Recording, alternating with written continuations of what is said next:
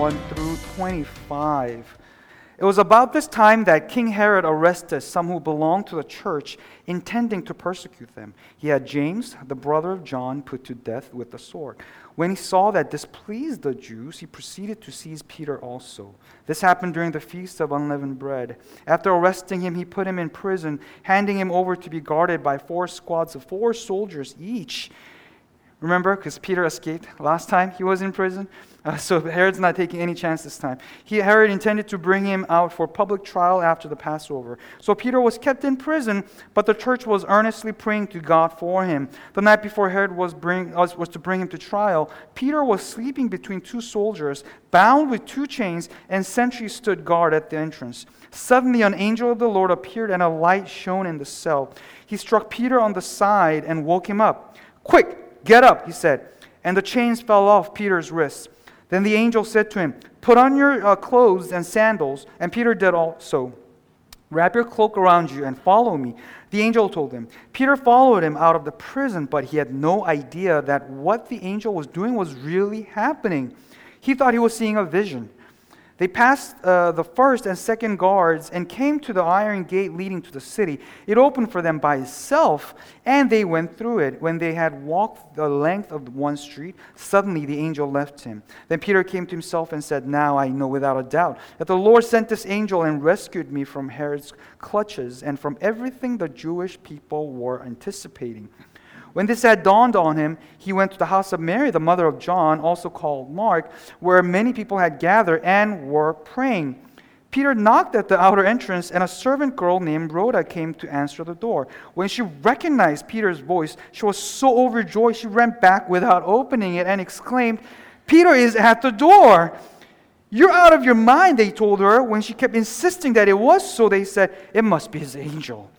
But Peter kept on knocking, and when they opened the door and saw him, they were astonished. Peter motioned with his hand for them to be quiet and described how the Lord had brought him out of prison. Tell James and the brothers about this, he said, and then he left to another place. In the morning, there was no small commotion among the soldiers as to what had become of Peter. After Herod had a a thorough search made for him and did not find him, he cross examined the guards and ordered that they be executed. Actually, we'll read up to this portion because we're spending our time on that portion. Um, the, the next part of that, where Herod dies, um, uh, it's part of the chapter, but we will be spending our time up to the verse uh, 19. So I heard some of you chuckling, but it's kind of a comical situation happening here. Um, it's both uh, sad, tragic, dramatic, and comical. All right, so we got all these things happening in this one chapter. So let's take a look at and see um, what I mean by that. By uh, when I say people of the sovereign. All right. Um, I don't know if you caught this when we're reading through the chapter it starts out by saying that it was about this time that King Herod arrested some who belonged to the church, intending to persecute them. And then verse 2, what does it say? Had James, the brother of John, what does it say? Put to death, right? James was executed. It says that in, right off the bat, in the beginning of the chapter, James was executed. Uh, but we know already, we already read this part. Later down the line, Peter is also arrested after this because after Herod kills, uh, has James executed, he realizes that, oh, Jews like this because he's trying to win the favor of the Jews. Um, so it's, it's a very political persecution. Remember, it was more of a religious persecution before from the other Jews, but now it's sort of turning into political persecution at this point. We see that kind of transition happening as well, or, or a political oppression being added onto religious persecution. And so Herod is trying to win the favor of the Jewish people, and he kills James, and he's like, oh, oh, they like this, and they like me as a result. Well, I'm going to do it again. So he gets Peter arrested. Now, and we, we already know that Peter, we read through this, church is praying for Peter while he's in prison, and Peter, does he get executed like James? No, he doesn't. He's actually saved in a very dramatic fashion. And we're going to look at that. And so I don't know about you, but when I was reading this passage, my first question was why was it that James was executed and Peter was saved? Was James any less of an apostle or disciple than Peter was? You realize that James and Peter, uh, they were both uh, what? One of the disciples, right? They were both dis- part of the disciples, the original, the Fab 12, right, or whatever, the, the original 12 disciples. They were both, not only were they both part of the original members of disciples, they were also both were part of the inner three of the disciples. So if you got the 12 disciples, Jesus and 12 disciples, out of them, we, we know that there were three of them that were also more. Um, uh, allowed into the inner workings of Jesus' ministry. You know, he would take them when he would pray, and he would, he would show them how he would do things out of the 12. And they were Peter, James, and John. And Peter and James were both part of this inner three of Jesus' 12 disciples. So why was James allowed, left to be executed by Herod, but Peter saved? Am I the only one asking this question? Um, so I'm asking this question. I'm like, that doesn't seem fair. Uh, James died. And was the, do you think that uh, church didn't pray for James when he was arrested? I think the church did. Remember, time, it's already been uh, 10 something years, 10 some years uh, since the, the break uh, uh, uh, the, the uh, what do you call it, the outpouring of the Holy Spirit, the Pentecost, and then the persecution breaking out with the, the martyr of, martyrdom of Stephen. And it's already been about 10 some years since the church had begun. So church knew how to pray and they were in the habit of doing all these things. And I believe that when James was arrested, the church prayed for him just as much as they prayed for Peter. So why was James allowed to be executed and not Peter? My answer, after thinking about it, is that I don't know. I don't know. If you're, if you're expecting me to give you some great answer that explained all of this, uh, I'm sorry to disappoint you, but I realized I, I don't know. I don't know why. Uh, it seems like they were both of the same status, uh, same level of, of, maturity, and the church was praying for, interceding for him just as much as um, uh, they prayed for uh, Peter. And so I don't know why James was killed and not Peter. So my honest answer is that I don't know. And isn't that true in life sometimes? We just can't explain everything that happens in life. And, and, and we, don't, uh, we don't know sometimes until after some time has passed why things happen the way they did. And my honest answer, because I have to acknowledge that there is a question with this passage and that I can't, it's hard for me to explain. So I don't know. But the second thing about this that I want to share uh, in terms of, with regards to this question I have is that what I do know is that my question about this doesn't seem fair. Why was James killed and not uh, Peter? This gives away my perspective on death. I don't know if you, you, you get what I'm saying here. First, I don't know why, but what I do know is that when I ask the question and say it's not fair, James was killed, Peter was not. It gives away, it reveals how I see death, how I approach death, what I think about death. What I mean by that is, I think of death as something very negative. You're thinking, is it not negative? Okay, just bear with. Okay, I, I, I'm, I'm seeing death from a very human, finite point of view. I see death as something that is the end. I see death as something extremely negative with no hope for anything that comes afterwards. Do you see what I'm getting at here? Death is bad because I think it's the ultimate end.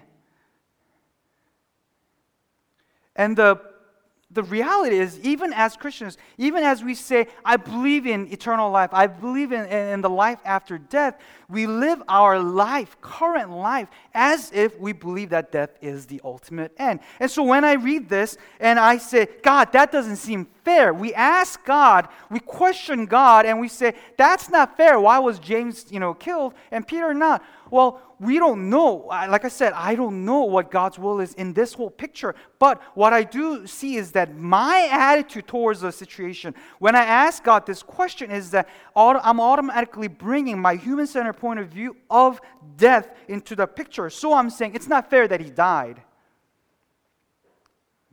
Of course, it's not fair that he died if there is no hope of life after death. Death is not fun. We know that. We, we know it's not something we look forward to unless you're some weird person, okay? Or, or you're, you're like hyper spiritual people with martyr complex. I know people like that. They want to die. They want to go where ISIS is, and they want to go where these places are, and they, they want not just to evangelize, they want to go to get killed. I know people like that. But, you know, unless you're like that, most people on average, we look at death and we don't think, we, we think it's, it's, it's, it's bad and that's the end and, and we don't want it. And so we ask, whenever there is death of any kind, we say, God, why? But what I'm saying is that gives away my attitude towards death. But a Christian perspective on death shouldn't be that way. It's difficult, but what we believe about the Bible, what we believe about the hope that Jesus Christ gives us through his death and resurrection is that when we look at, look at death, when we approach death, we don't think that that is the that is the ultimate end of our life. That we have hope of life after that. So the question can be asked in a very different way then. When I'm studying this passage, when I'm reading, uh, uh, uh, faced with a situation like this in my own life, I don't ask, God, it's not fair. Why, why did that person die and this person saved? In any kind of situation. But I can come to uh, this situation and I come to God with more humility. Help me to understand your will in this situation, in this event. Instead of asking, why did you favor him over her? Why did he die and she lived? It's not fair. Instead of saying that, I come to God humbly, Lord, I don't understand your will. I don't understand how you work in every. In fact, if I, the, the point is that if I am able to understand that He's not worthy of my worship, because we're thinking on the same wavelength. And so I come with humility and I say, ask the Lord, I don't understand, but help me to understand. More than anything, help me to trust in your sovereignty. If I believe every, if I truly believe everything I say that I believe, then help me to trust in your sovereignty and rest my thoughts in that. As difficult as it is for me to accept certain situations and events in my life, help me to rest in that. Help me to accept that. Help me to approach the throne of grace with humility. And as we read on, um, we do see a different situation. James is killed, and we already talked about that here briefly. But we see that Peter is arrested, and what is the thing that the church does immediately? What does the church do? What is the first thing the church does? They start praying, right? They start gathering together and they start praying. And like I said, did the church pray for James? Yeah, I think so. I'm pretty sure they prayed for James. Did they get the answer that they were looking for? I'm pretty sure they weren't praying that James get executed as soon as possible. I'm pretty sure they were praying for the deliverance of James, but they did not get the answer they were looking for. And I'm sure they were discouraged. I'm sure they were distraught. I'm sure they were down. They were hurt and heartbroken and sad. And they immediately, almost immediately afterwards, they hear that Peter is arrested now. What is their response at this point? Do they say, It didn't work last time. I'm not going to pray again? Forget it. God didn't answer our prayers last time. Why pray again? No, that's not what they did. What did they do? They immediately go and pray together.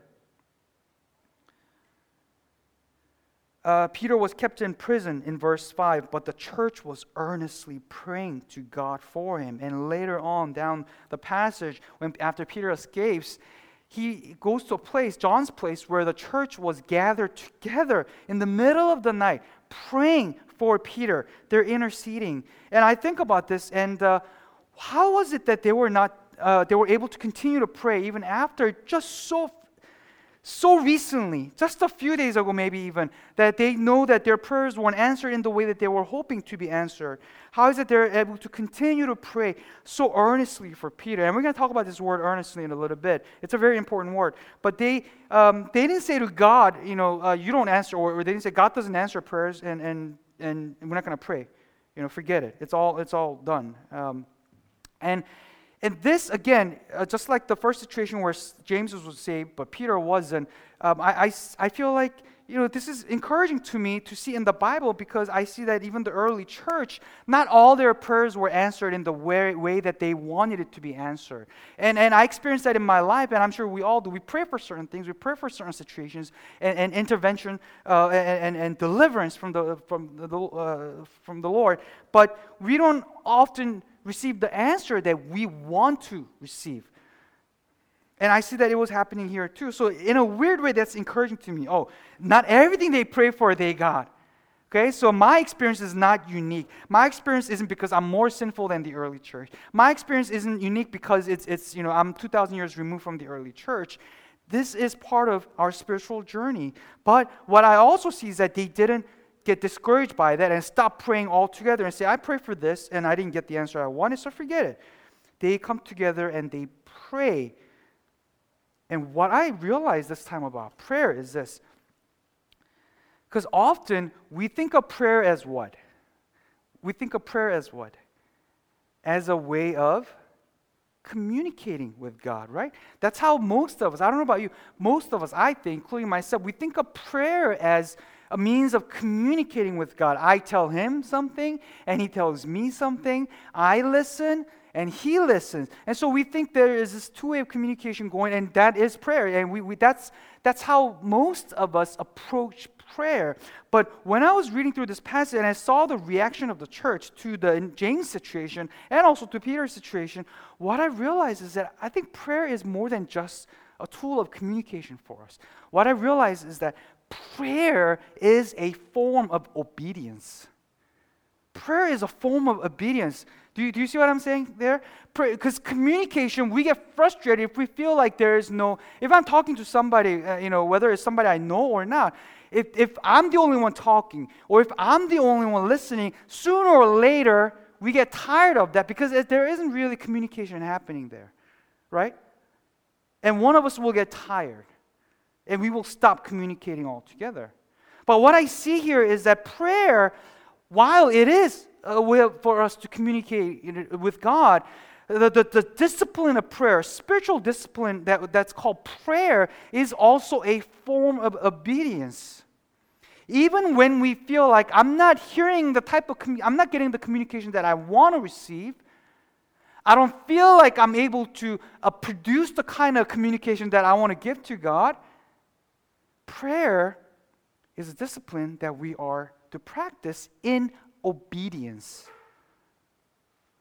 The church obeyed in prayer.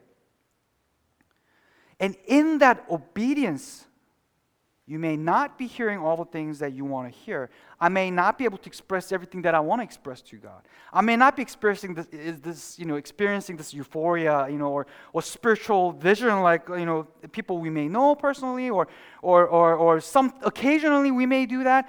But I don't experience all this all the time. But we obey in prayer. We are simply obeying God, and in that obedience, our understanding of God, in that obedience, our relationship with God gets deeper and deeper. Why? Because prayer is commanded by Jesus. It's simple as that. Jesus Christ commands us to pray. Matthew 5, he says, Pray for those who persecute, even for those people that persecute you. He's saying, You pray for them, intercede for them. Matthew 6, he says, and when you pray, he assumes that we will pray, that we should pray. And he says, this is how you should pray, he teaches the Lord's Prayer, right? Okay? And he modeled prayer for us. Matthew 14, after he had dismissed them, he went up on a mountainside by himself to pray. 26, Jesus went with his disciples to a place called Gethsemane, and he said to them, Sit here while I go over there and pray. Mark chapter 1, very early in the morning, while it was still dark, Jesus got up, left the house, and went off to a solitary place where he prayed. Luke chapter 5, verse 16, But Jesus often withdrew to lonely places and prayed. Luke chapter 6, verse 12. One of those days, Jesus went out to a mountainside to pray and spent the night praying to God. Luke chapter 18, verse 1. Then Jesus told his disciples a parable to show them that they should always pray and not give up. What I see is that Jesus not only commanded prayer, but he modeled prayer. And I'm going to ask you a question Did Jesus always get the answer he wanted to get from God? He didn't. Right? I know that sounds almost like, what? He didn't. When he was in the Garden of Gethsemane, the night that he was betrayed, what was he praying for?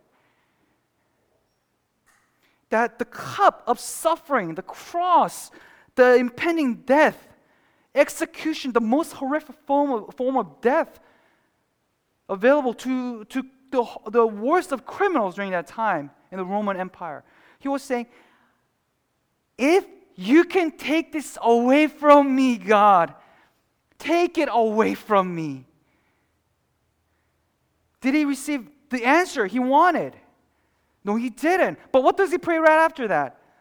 Not my will, but your will be done. And what I see is that prayer is, is a communication, but more than that, prayer is a form of obedience.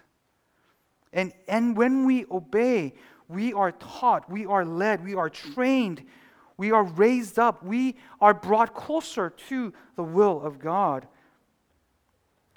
And what I see is that in this obedience of prayer, the church experiences God's presence and God's grace and God's deliverance and strengthening of their faith. And I want to just point out this one word here. Um, it says in uh, verse 5 So Peter was kept in prison, but the church was earnestly praying to God for him. This is a you know interesting word because it was it's the the word earnestly uh, also can be translated as fervently and it's um, it's only used three times in the New Testament and uh, I thought about this and uh, you know what the, this word means? Uh, it means it, it comes from the word where it means to stretch out your hands, like you're you're you're you know stretching out to you know grab something. You're you're you're, tense and, you're just you, you, you know you're completely stretched out. And you know the other time that this word is used is is when Jesus was, we just talked about this, was in that Garden of Gethsemane and he was praying. And that's the manner in which Jesus was praying. And I don't, I don't think that, that Jesus was uh, praying uh, uh, this, you know, nice, soft, very eloquent prayer, you know, Oh Lord, if you may take this cup away from me. Take, I, don't, I don't think that's what he was feeling at the time. I think he was desperate. I think he was, he was uh, anxious. I think he was worried. And, and, and even though he was willing to obey, I believe that he was indeed praying in that manner, stretching out his hand to God and saying, God, deliver me if it's possible. If it is, if it can be done, deliver me, Lord. And we see that in this text, the church is praying in that manner. They're crying out. And they're not just, it doesn't say they were praying. It said they're earnestly praying. They're, they're intense. They're, they're, they're, they're, it's like their, their hearts, like their hands, like metaphorically speaking, their hands are stretched out up to the heavens and they're saying, praying. They're praying to God for deliverance of Peter. And perhaps even more intense because they just witnessed James being executed. And why, why am I highlighting this word? Because I want to tell you that it's okay to pray like that. It's okay to pray like that. I know some of us, we have very reserved personalities, um, and some of us are very proper. Um, and some of us even get uncomfortable when somebody around us are praying fervently, intensely. But I want you to know that it's okay to cry out to God, whether you're alone or whether you're in a group. I want you to tell you that it's okay to cry out to God. If there is something in your heart, if there is an issue, that there is a situation or problem or, or concern or thought in your heart that you that's how you feel, that you feel like I, I need God to come and intervene in my life right now. It's okay to cry out to God. It's okay to let yourself be out there. It's okay to expose yourself to God. Why hide before God? Why cover up before God? And the church was praying in that manner for Peter. First of all, I don't pray like this all the time. I don't like scream and, and cry. Like I don't I don't pray like that all the time. But I do remember times when I do pray like that. And I want you to know that you you have permission to pray that way. Whatever's heavy in your heart, that you, it's okay to pray earnestly. It's not just jotting down a list of things and then just kind of handing it off to God. I remember when um, we were pregnant with uh, Chloe, our third one. You know, I don't know if you know, Grace is actually older than me. Um, I, every, she, she she looks younger than me, uh, but, um, or I have to say it. I'm just kidding.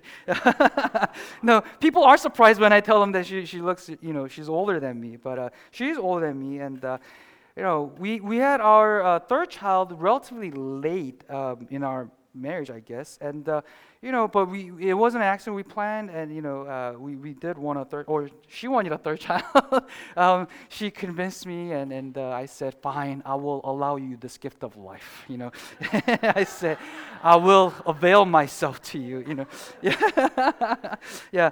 But but you know, you know how they say the the older you are when you have your your your baby. Yeah. Oh, I oh, thank you. Yeah. What, what does that mean? Okay. I'm already in trouble. Um, uh, but you know, we were concerned because she wasn't in her 20s anymore, you know. Um, and so we, we uh, she was pregnant, and, and uh, we went to the doctor, and you know they do that testing, right? The screening uh, for different things for the baby, uh, uh, and the test came back, and they called us in, and they're like, you know, everything looks fine except your uh, baby uh, getting uh, a chance of the baby getting a Down syndrome because uh, they do this test is actually extremely high. And they told us numbers. I forgot the numbers, but she, the, even the doctor was like, "Yeah, this is really high." Um, and this was in in China, and, um, and she said, you know, because um, the numbers are really high. Uh, she kept emphasizing that it was really high. Um, she said, you know, abortion is an, is an option if you guys want. Um, and uh, we're like, you know, we had never even, that never even entered our minds. And we we're like, but you, you think about these things or, or theorize about these situations, right, hypothetically speaking, and then you, you, you, when, you're he- when you hear it, you're like, well, uh, uh, the paper, the test, the medical scientific test says the probability of your child being born with this defect is, is off the charts. It's really high. So you can go ahead and have it, or we have other science available for you where you can get rid of this problem. Okay, um, and it's actually interesting being in that situation. You think about it, it's like, oh, I'll never. You know, act, but actually being faced with that situation, you, you, you, all these things are running through your mind. And of course, um, I mean, you guys all know Chloe, so you know, we, we said, uh, yeah, that's not that's not our option, even though uh, the numbers say it's really high. Uh, we, we, don't, we don't believe that's right. So we, are gonna, uh, we will have, have the baby. And then we went home, and we still had like how many trimesters? Like two trimesters? Well, there's only three total, so there are like two trimesters left. Yeah. So, uh, and and but we we couldn't talk. We were like, what do we do with this information? It's like it's not hundred percent, but it's really high. So you know, and, uh, and Grace was praying, and she said that I think that um, we need to pray through a psalm every single night over the baby until we give birth. And so I said, I said, okay, well, you know, what else is there for us to do, really?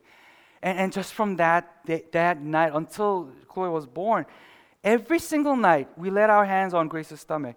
And we were just crying out to God. We went through the Psalms and and, and we, were, we were praying. We were praying that that God would deliver this baby. And, and, and more than that, you know, and, and, one thing I did notice, I don't know if she remembers, but our prayers began to change. Initially, we started praying like, God, take this away. Take this, not the baby, the, the, the, the condition, the chance, the probability, all whatever, the you know, chromosome issues, all this stuff. Lord, take it away. Heal this baby if there is any problem. And, and we don't know if that is what happened. But it, while we're praying through the Psalms and praying earnestly like this, our prayers begin to change, even if this baby is born with issues.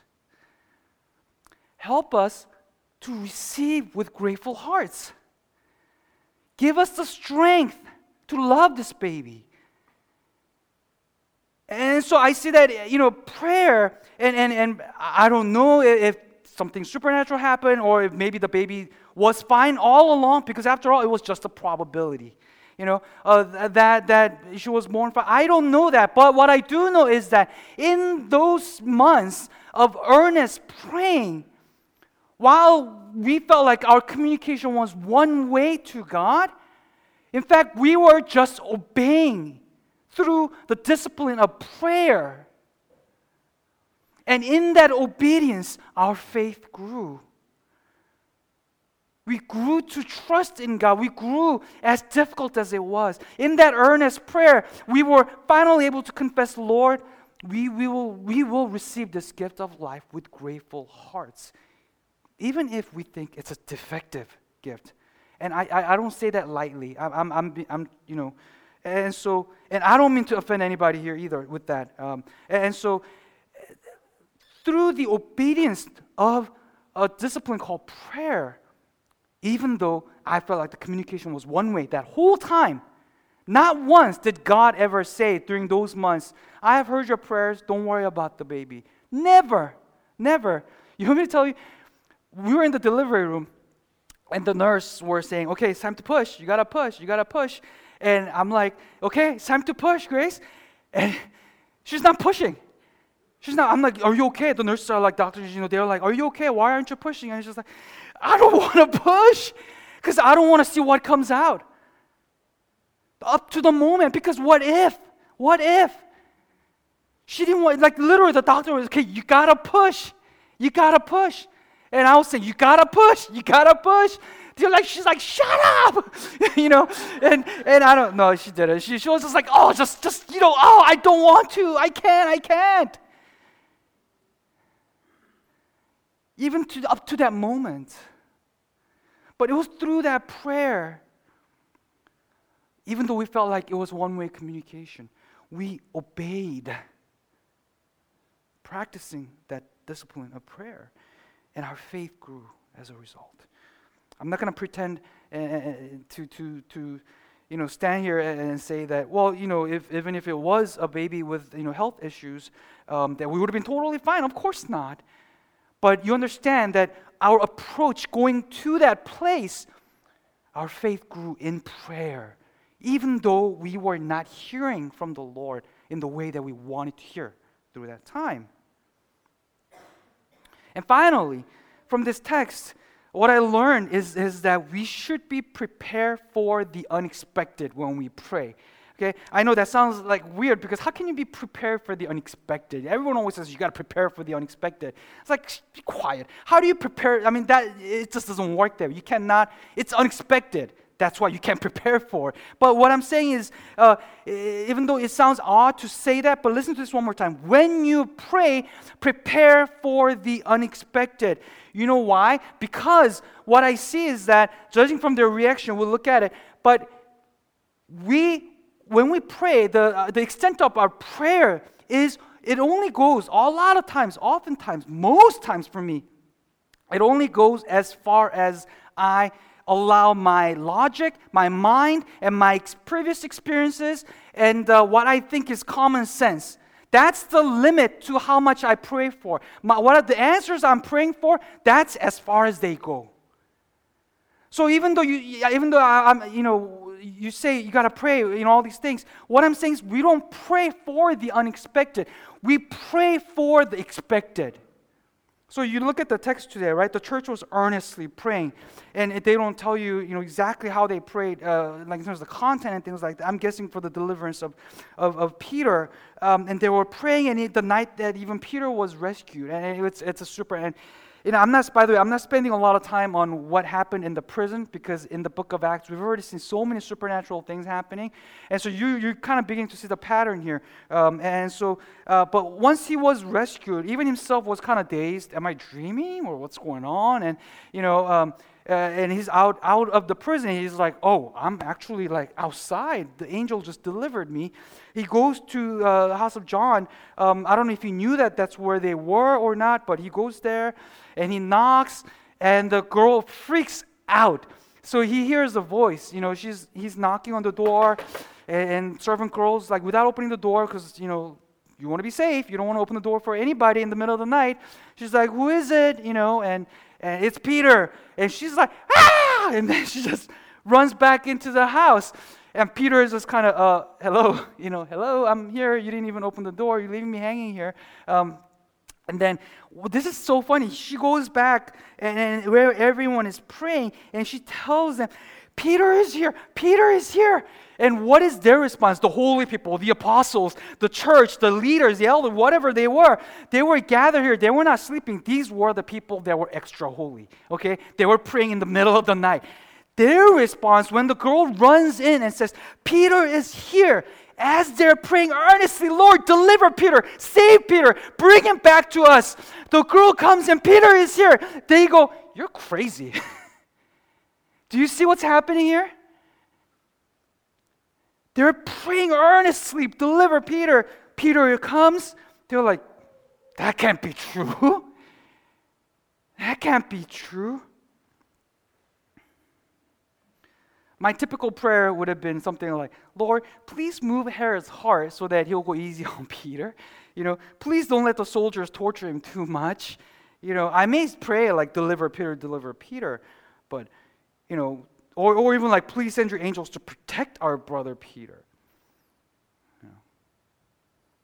But when God actually answers our prayer in a way that is completely unexpected, I'm, I'm willing to bet that all those people that were praying, they were fully expecting to wake up the next day and go to that trial. That's going to go super fast.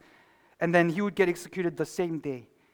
I'm, I'm, I'm betting my money on the fact that he, they were praying as fervently as they were, but a lot of them were thinking, we're going to get up in the morning, we're going to go and witness this trial, just to put on, just, just a show of a trial, and he'll get executed. You know? when we pray, we need to take not just God out of his box that we put him in, but we need to take our prayers out of the box. Our prayers are so confined. We pray for the, the expected things. We pray for things that will make sense to us.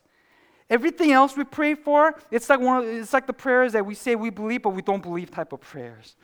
You know, we don't fully, but God is not good. You know, and when their answer, the prayer is answered in a way, it's spectacularly, they're like, You're crazy.